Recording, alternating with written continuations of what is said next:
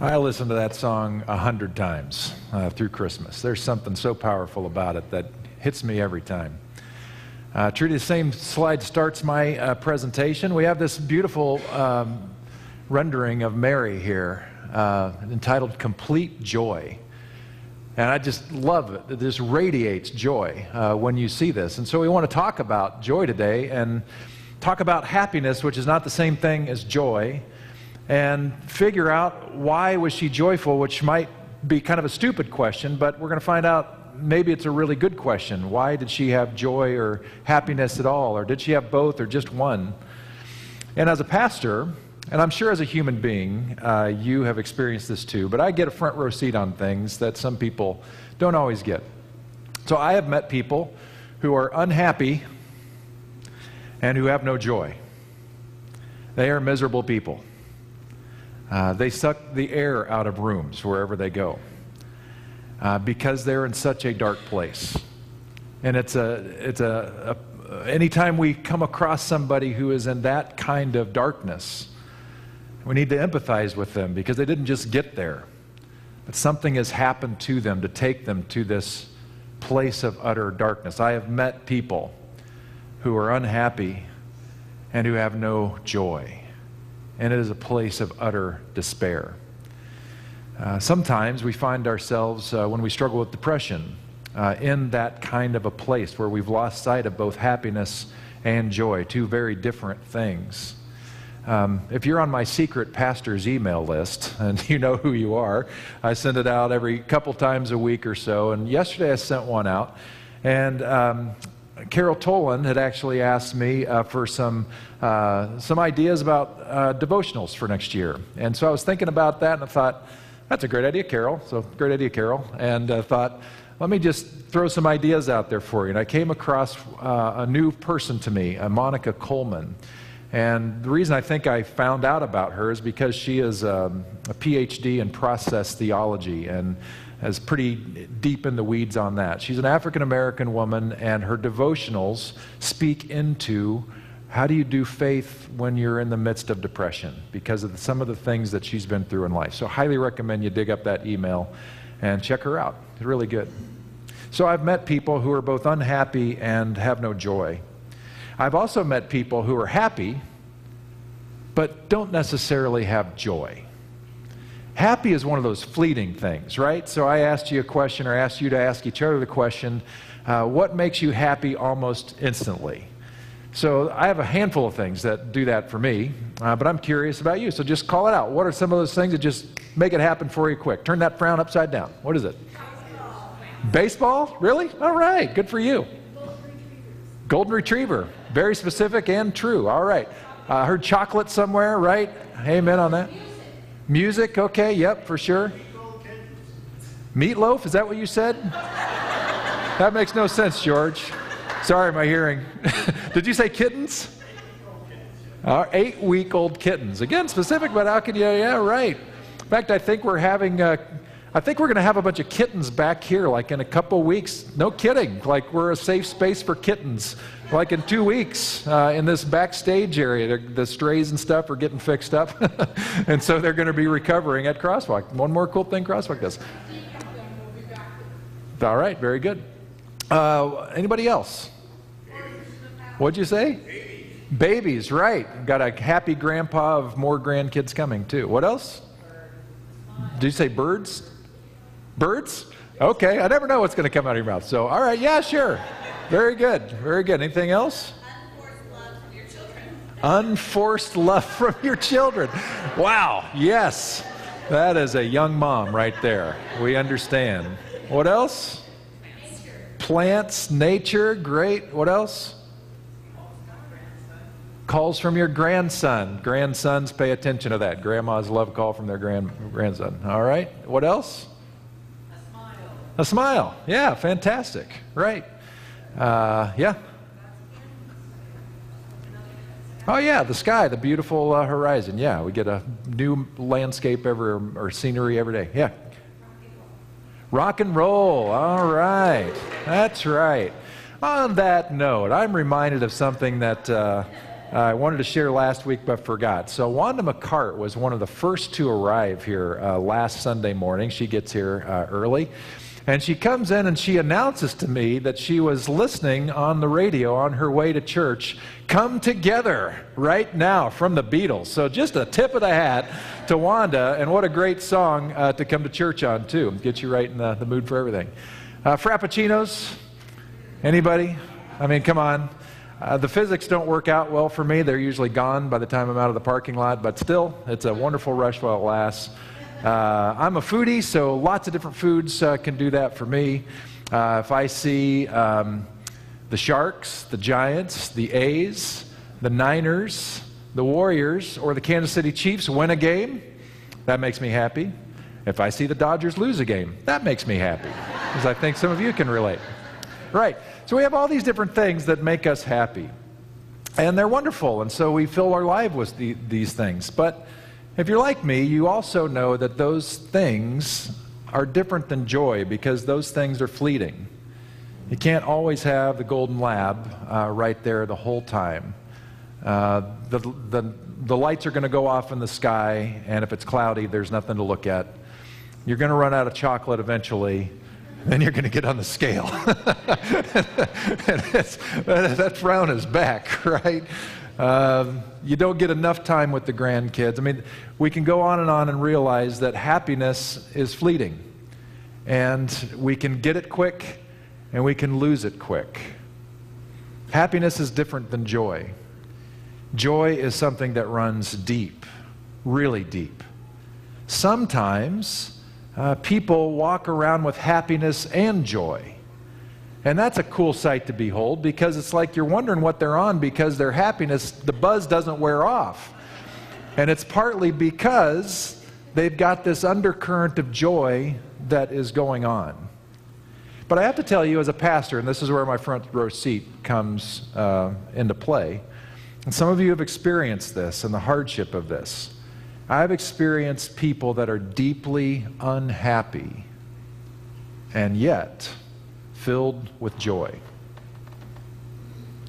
It almost always happens around crisis, and that crisis is almost always death or some other major hardship. I have seen loved ones who are at the side of the hospital bed who know that their loved one is not going to be with them much longer. And they're deeply saddened by that. Of course, there's a lot of mourning and tears as they're with their loved ones in those final moments. And yet, in those holy moments, at times I have witnessed joy at the same time.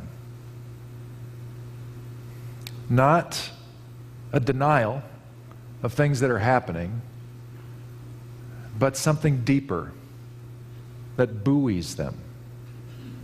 uh, as hard as this is to believe, uh, I've talked to people who are hours away from death, who are in pain, in the agony of whatever is about to take them, sometimes struggling to breathe, sometimes cringing in pain, and yet having joy even through it. It is a wonder to behold. Those are holy moments. Uh, Doris Alley was one of those. I could go off on several uh, people, but I'll never forget Doris. Uh, she passed away a few years ago, and there she was surrounded by family. Uh, she wanted to hear singing, so we sang songs, and, and she wasn't well, and we all knew what was ahead for her, and so did she. And yet, as she's walking through this, waiting, there was also joy. Confidence in God, experiencing God that gave her something that rode her into whatever is next, into the arms of God, and however that might manifest.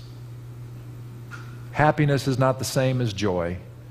You can be deeply unhappy and yet be filled with joy, which is what I want to talk about today, because I find Mary to be a complicated person.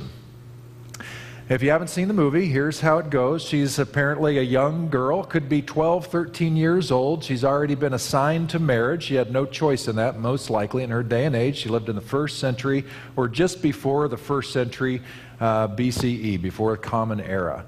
We think Jesus may have been born somewhere around 6 BCE.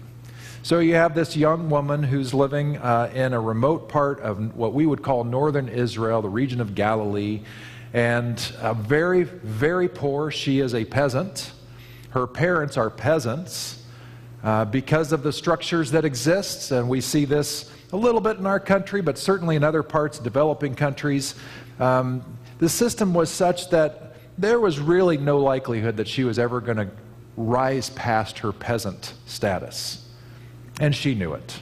And her parents knew it. And the parents of Joseph, who she was assigned to marry and was engaged probably for some time before all this happened, he was also a peasant and knew he would stay a peasant. He could work with his hands, had some carpentry skills, but as I've said many times before, don't mistake that for a finished carpenter who can come in and give you a glorious kitchen. Think instead of guys waiting around the, the parking lot at Home Depot, hoping they get a gig that day. That's the picture you need to have hoping to eat that day. Extreme poverty. 99% of the people in that neck of the woods at that time, they were happy to have a meal a day because they were so impoverished. This is Mary. And she gets this announcement from this angel, which she could not have predicted, and I would say initially, and probably had mixed feelings about it for a long time, did not want the news that came to her. You're going to be pregnant and it's not going to be in the normal way. And she's confused by this. She knows she's engaged. What, what about? She has all these questions. Well, what about? What about? What about? And uh, she goes along with it. Uh, she immediately uh, makes her way to see Elizabeth, uh, which uh, you had this wonderful picture, more of a modern rendition of that. Did you love that? And uh, there's, there's Elizabeth, you know, six months along or so. And as soon as they meet, the baby kicks inside. And Elizabeth recognizes that this is a God thing that's happening between her and Mary. That the one in utero recognizes the other one in utero already, the Spirit of God already connecting them in some way. Why did she go visit Elizabeth, do you think? Why did Mary want to leave the comforts of her home and the support of her village and parents and Joseph and go all that way to the south to hang out with Elizabeth? Well, it's because it probably wasn't all that supportive in her home, in her village, and with her fiance. Now, let's think about it. Even today, if you're a young woman and you go tell your parents, hey, I'm pregnant from an unusual suspect, the last thing you're going to hear is, that is fantastic. We are so happy that you got this wonderful gift from above. That is not going to happen. This is going to be incredibly stressing. And so I think she got out of Dodge. And I think she took a, a leap of faith that her well up in years distant aunt, um, Elizabeth, would look at her with kind eyes because she and her husband were known for being these wonderful, gracious, very uh, faithful people. And she was right. While they're having this conversation, um, Mary's response to everything that's happened came to be known as what we call the Magnificat.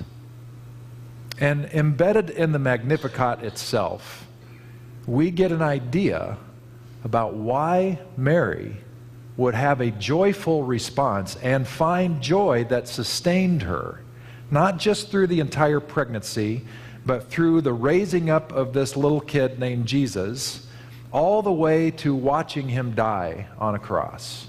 She saw the whole journey. And through it all, I believe that even though there were some times that were certainly unhappy, like the start of this whole story, I don't think was terribly happy. And there were other moments that were terribly unhappy, yet I think she was pulled and pushed and motivated by joy. So let's take a look at the, mid, the Magnificat and see what we see. because I think it's easy for us in our day and age to miss. So on the next screen, we start it. Whoop, not that next screen. Let's go to the teaching. There we go. Uh, so the Magnificat out of Luke 1. She says, as the New Living Translation, Oh, how my soul praises the Lord, how my spirit rejoices in God my Savior. For he took notice of his lowly servant girl, and from now on all generations will call me blessed. For the mighty one is holy, and he has done great things for me. He shows mercy from generation to generation to all who revere him. We're going to hang out on this screen a minute. I just want to point out a couple things to think about. Uh, one thing I want you to notice this is just a nerdy thing, but that mighty one phrase, I can pretty much guarantee that that is a Greek translation from the Hebrew name for God called El Shaddai. It's interesting that this is the one that she wraps onto, and not surprising. El Shaddai in Hebrew often gets translated as Almighty God. But if you really dig into the weeds of the origins of this word, it has a very, very feminine quality that Mary would resonate with deeply. El Shaddai more accurately translated, means the breasted one, as an image for God. The breasted one who nurtures and cares as a loving mother. It's shocking. Don't tell anybody, you'll ruin everything, right? But what an image of God. So she has this idea of El Shaddai, the breasted one, is the one who's looking on her. And some of you might, might look at this and you might already have some issues. You might be thinking, all right, Pete, I know where you're trying to go. You're trying to bring us all down and uh, feel bad for Mary, but she was part of the Davidic line. We don't need to feel bad about her. That's a pretty big deal. I want to tell you, not a big deal. You're about a thousand years removed uh, from David.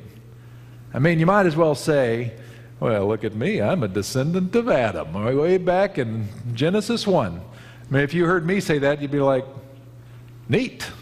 So am I, right? It's utterly meaningless uh, by this time in history because the family tree had just gone and gone and gone. Why and what clues do we see in here that would give us any idea why there would be joy in Mary? Well, it's right there. It's in that third sentence. For God took notice of his lowly servant girl. If you are a lowly servant girl in the first century, you're never chosen. You have no power. You have no status. You don't have any political power. You really don't have rights. You are the property of your father or your husband that's your life. So, first reason why she gets excited is because the breasted one has said, I see you. I choose you. I value you. I invite you into the greatest thing I've ever done to date. You, lowly servant girl. Again, hard for us in our time to fully appreciate this. But maybe you can use your imagination. Maybe some of you don't have to imagine that hard at all. Maybe in your own past and your own life, there have been things that you have felt really badly about, things you wish you could have changed. Maybe there are decisions that you make that you wish you could dial back that have haunted you ever since that season. Even if it's long past, it's like maybe even whatever things you were involved in, whatever choices you made, they may have even be, been forgiven and forgotten uh, by, the, by the people that were involved. Maybe it was something that involved people who are now even dead. And I'll tell you, they don't care anymore. Uh, so uh, maybe you're, you're holding on to this because it's your thing. You, you're, everybody else has forgiven you, but you. And you feel so worthless that it makes it even difficult to really buy anything I'm saying about God loves us and whatever we're looking at here. If that's you, if because of your own decisions you have struggled with forgiveness and shame and guilt, then you can understand a little bit about Mary. Not because she did anything wrong, she didn't. But there is a barrier there. Maybe for some of you, uh, it's a different story. It wasn't something you chose at all, but something happened to you. And it changed how you viewed yourself and how other people viewed you. And from that time on, like you've had, it's almost like having letters after your name, except for they're not for degrees you earned, they're for the degrees of shame and pain you've had to carry your whole life. And you feel worthless because the way you were treated made you feel that way. And even though counselors and other people have tried to assure you, you still struggle with who you are and your worth because of what happened to you. These things run deep. Now, maybe you're starting to get a feel for Mary, who had this experience of God, not in breaking because I believe that God is always present, but for whatever variables were at play in this moment, she had this epiphany experience where the veil was pulled. She could see things, she could experience things, she could hear things. And I bet some of you have had similar experiences, maybe not quite that profound, but you've had these God moments. Bob used the word little miracles all around, where you just recognize that there's something else moving uh, in our midst. This isn't just flesh and blood and creation, but there's this greater other that we call God that seems to be our ground of being, seems to surround everything, is in us, in creation itself. And now and again, we can see it. And we are filled with joy when we do. This is Mary, who up until this moment had no reason really to have deep joy, although these things are written about in uh, the Old Testament, what we would call the Old Testament. But still, given her setting, this is a remarkable thing. And it's a remarkable thing because of who she was and how she saw herself and how she understands herself now. From now on, all generations will call me blessed. Let's go to the next screen, see if there's anything there. His mighty arm has done tremendous things. He has scattered the proud and haughty ones. He has brought down princes from their thrones and exalted the humble. He has filled the hungry with good things and sent the rich away with empty hands. He has helped his servant Israel and remembered to be merciful. For he made this promise to our ancestors, to Abraham and his children forever. Now, we need to spend some time on this too. So, not only did Mary realize uh, that something had been done for her, but that something that had been done for her that she was invited into meant more than just her. It meant a bigger story that God had been building and proven God's character before this. And she's riffing on this a little bit now. She's like, well, if God did this for me, this is fully, fully aligned with how God has been in the past. Because these things have happened already, and she's confident that God is doing these things again. His mighty arm has done the tremendous things that we see listed here, that she was recognizing as part and parcel of who God is scattering the proud and the haughty ones. Well, we eventually saw that in Jesus, didn't we? People who would come at him and say, I have the answer and you're wrong. And Jesus would say, eh, You've heard it said this way, but I tell you this now. People would try to corner him in a game of chess with people's lives, and Jesus would turn it around and save the woman caught in adultery, would tell people to keep paying their taxes. We didn't really like that one, but anyway, you, you get the idea. Uh, they had, he had proud and haughty ones all around him, and they scattered before him. He has brought down princes from their thrones and exalted the humble. So, a little math question for you. If you have Mary, who's a peasant born of pe- peasants, and you have Joseph, who's a peasant born of peasants, add those together, and what do we get in Jesus? a peasant born of peasants, right? So we got to lose this idea that all of a sudden Jesus comes down with a halo on top of his head and everybody knows, you know, just hear, oh, you know, every time they look at him. We got to lose that idea. We also got to lose the idea that, you know, little Lord Jesus, no crying he makes. We're going to totally correct that next week uh, with a very noisy Christmas. But what's happening here? We're talking about a great reversal. The people who thought they had all the answers, the proud and the haughty, now they find out they're not anymore. They no longer have their power. That's what the scattered means. He brought down the princes from their thrones because they thought they had all the marbles. They thought by virtue of their position, they were the ones who were blessed by God, and now it's, it's somebody else. It's the humble. He's filled the hungry with good things and sent the rich away with empty hands. Well, that doesn't sound very nice until you realize first, this is a poem, and second, this is telling us something about the way things were in Mary's world. Do you imagine if there was really a food shortage back in the first century? Was that the reason why so many people struggled? Maybe now and again.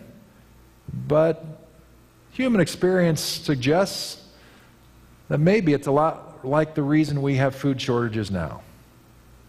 Complicated for sure. But somebody is controlling the flow of that food, systems controlling the flow of that food, systems that create monetary systems that make it impossible for some people to find food, depending on where they live and their status. We see in this situation another reversal. Mary understands her position and knows that the rich got rich, especially in her environment, on the backs of the poor peasants like her. They are really the reasons why they are hungry. And Jesus, or God, is reversing that here. He's helped his servant Israel and remembered to be merciful because that's who God is. He made this promise to our ancestors, to Abraham and his children forever. Mary hears all of this and it's music to her ears. It lets her know that she's a part of something bigger than she could have imagined. It is counterintuitive, nobody's believing it, and it's countercultural. This is different than anybody could have guessed. Now, a minute ago, I asked you to play along with me a little bit and imagine if I said, Well, I'm a child of Abraham or of, of Adam. And you would say that that's not really that big of a deal. But I'm going to back that up. Because actually, uh, I've maligned that idea. I proudly say, I am a descendant of Adam. And you know why that matters? because of who Adam is. Adam is not just some dirt clod sitting around. Now you might look at me and think, kind of sounds like a dirt clod today. Okay. But this is a dirt clod that doesn't stay a dirt clod. In this creation myth of Judaism, and that's what it is. Uh, Judaism is trying to describe creation from their experience of God contrasting other cultural, other religious mythologies about how the creation came to be. And the one that the Jewish people came together and settled on was one that, that the creative God is not one that can't stand creation, but actually loves creation. At every turn, as things are developing, God is saying, This is good, this is good, this is good. Creates human beings. He's not annoyed with human beings, but he sees these human beings and so That's very, very good. That's the first story. That's Genesis 1. You get into Genesis 2, and it's a more primitive story, but we see the same thing that God bends down and takes up a bunch of dirt and forms man, forms Adam from dirt. Clod. Claude was actually his name. They decided to go with Adam because it sounded better. dirt Clod, first and last name, that's him. And what happens? He's just this piece of dirt. But it doesn't end there. The very breath of God that gave voice to all of creation coming to be was also given to this dirt clod.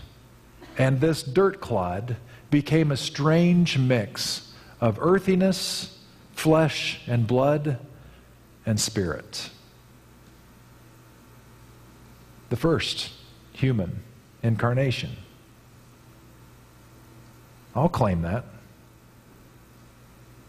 I wonder if you can claim that because you should. The reason why joy lasts and happiness doesn't is because joy is founded in that. that which is eternal, which cannot be shaken. The problem is, is that as we go through life, we lose sight of our holiness, of our Adamness, of our incarnationness. And everything else crowds our attention to tell us this is how we're supposed to understand ourselves and identify ourselves. And we lose sight that we are holy children of God that we no longer need to label ourselves as lowly servant girl or person who made mistakes in the past or person who was violated uh, at a particular age and has suffered the consequences ever since. Those are, those are secondary and third levels of identity. The core identity that Mary was totally sold on that moment was that she was chosen and beloved by God. And so are you. Henri Nouwen, who was a brilliant uh, scholar and writer, um, Catholic priest, on the next slide, he has this great quote. He says, Joy is the experience of knowing that you are unconditionally loved and that nothing, sickness, failure, emotional distress, oppression, war, or even death, can take that love away. I'm going to read it again to force you to read it again. Joy is the experience of knowing that you are unconditionally loved and that nothing, sickness, failure, emotional distress, oppression, war, or even death can take that love away. Now, we are going to read this together, but when we get to that word you, we're going to change that. Jesus is the experience of knowing that I am unconditionally loved. You with me on that? So we're going from you are to I am. Let's say it together out loud. Joy is the experience of knowing that I am unconditionally loved and that nothing, sickness, failure, emotional distress, oppression, war, or even death can take that love away. Now that you're familiar with it, let's say it one more time.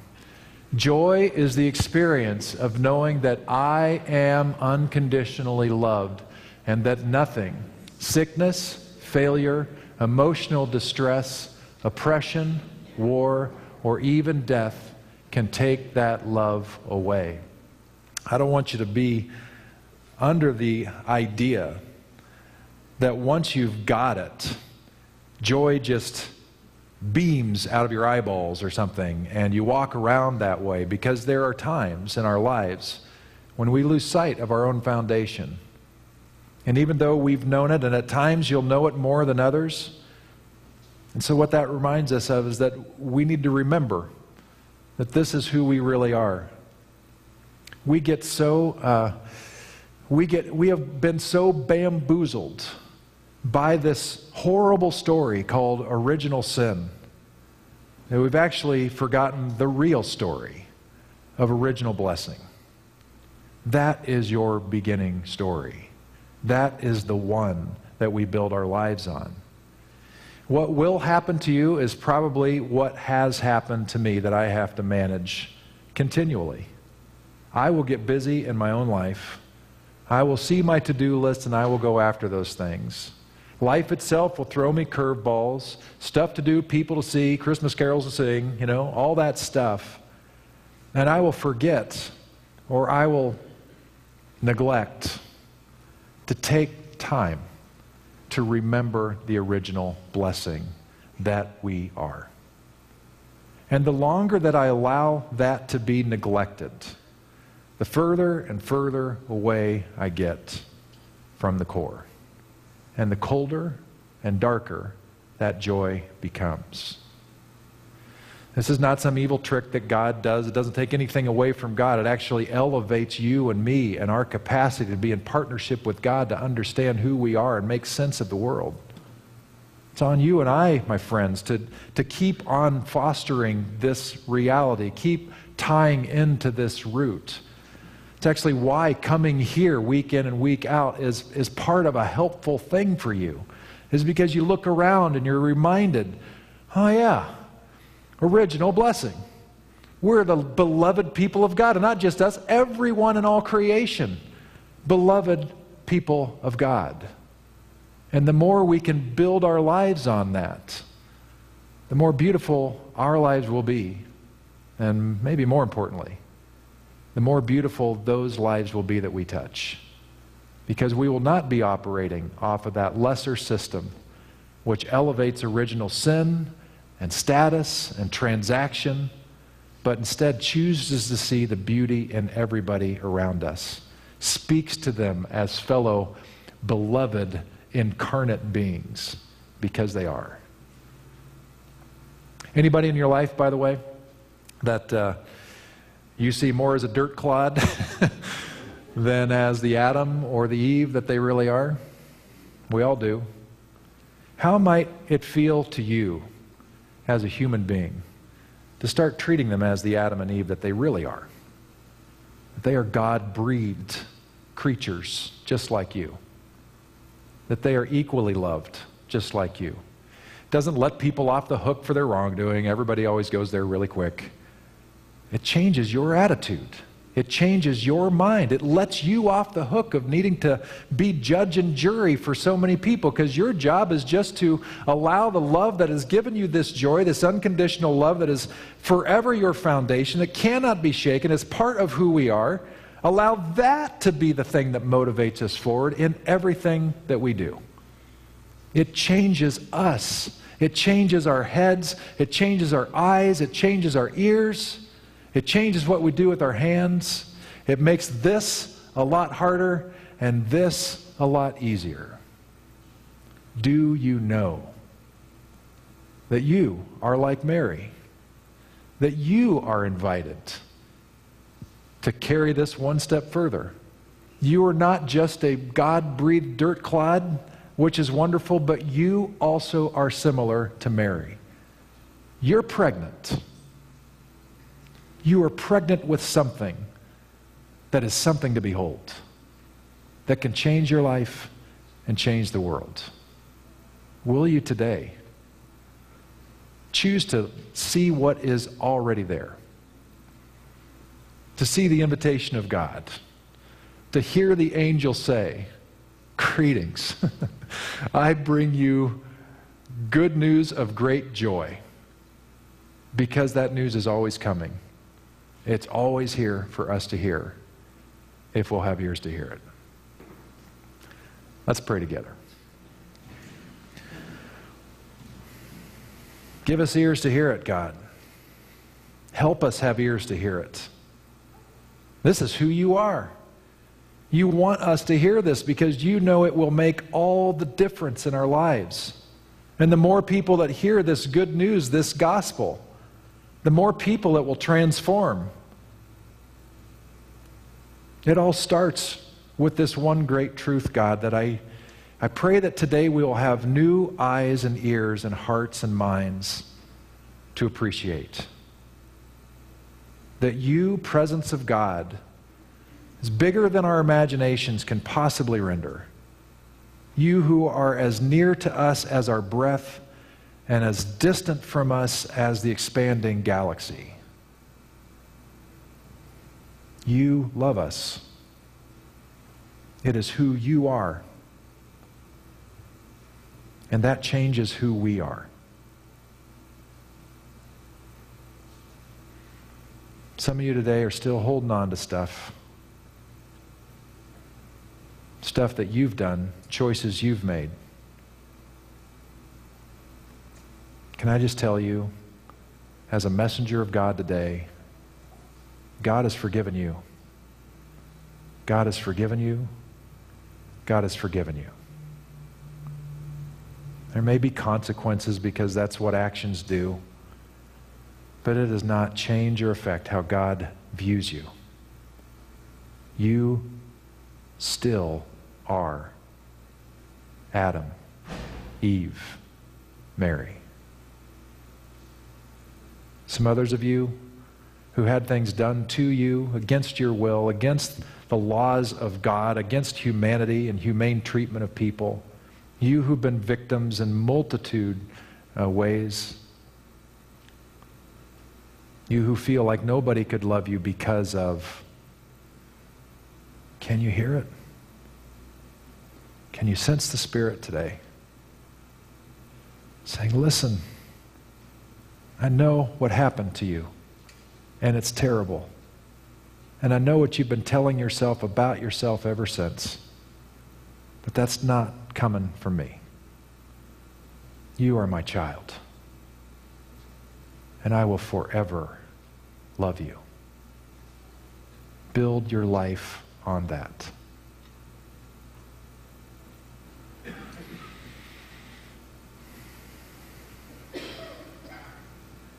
God, help us see ourselves truly, clearly. Incarnation, everywhere we go. Messing it up here and there, but beloved all the same. Help us leave this place and move out into the world filled with a joy that is founded on a love which is unshakable. That we might carry this love and give birth to this love again and again and again. May we be known as the original blessing holders and proclaimers. May we be the new angels declaring good news of great joy, and may we live into it. We ask this in Jesus' name. Amen. Thanks for coming today. Hope you had a good experience. We will see you next week. All right.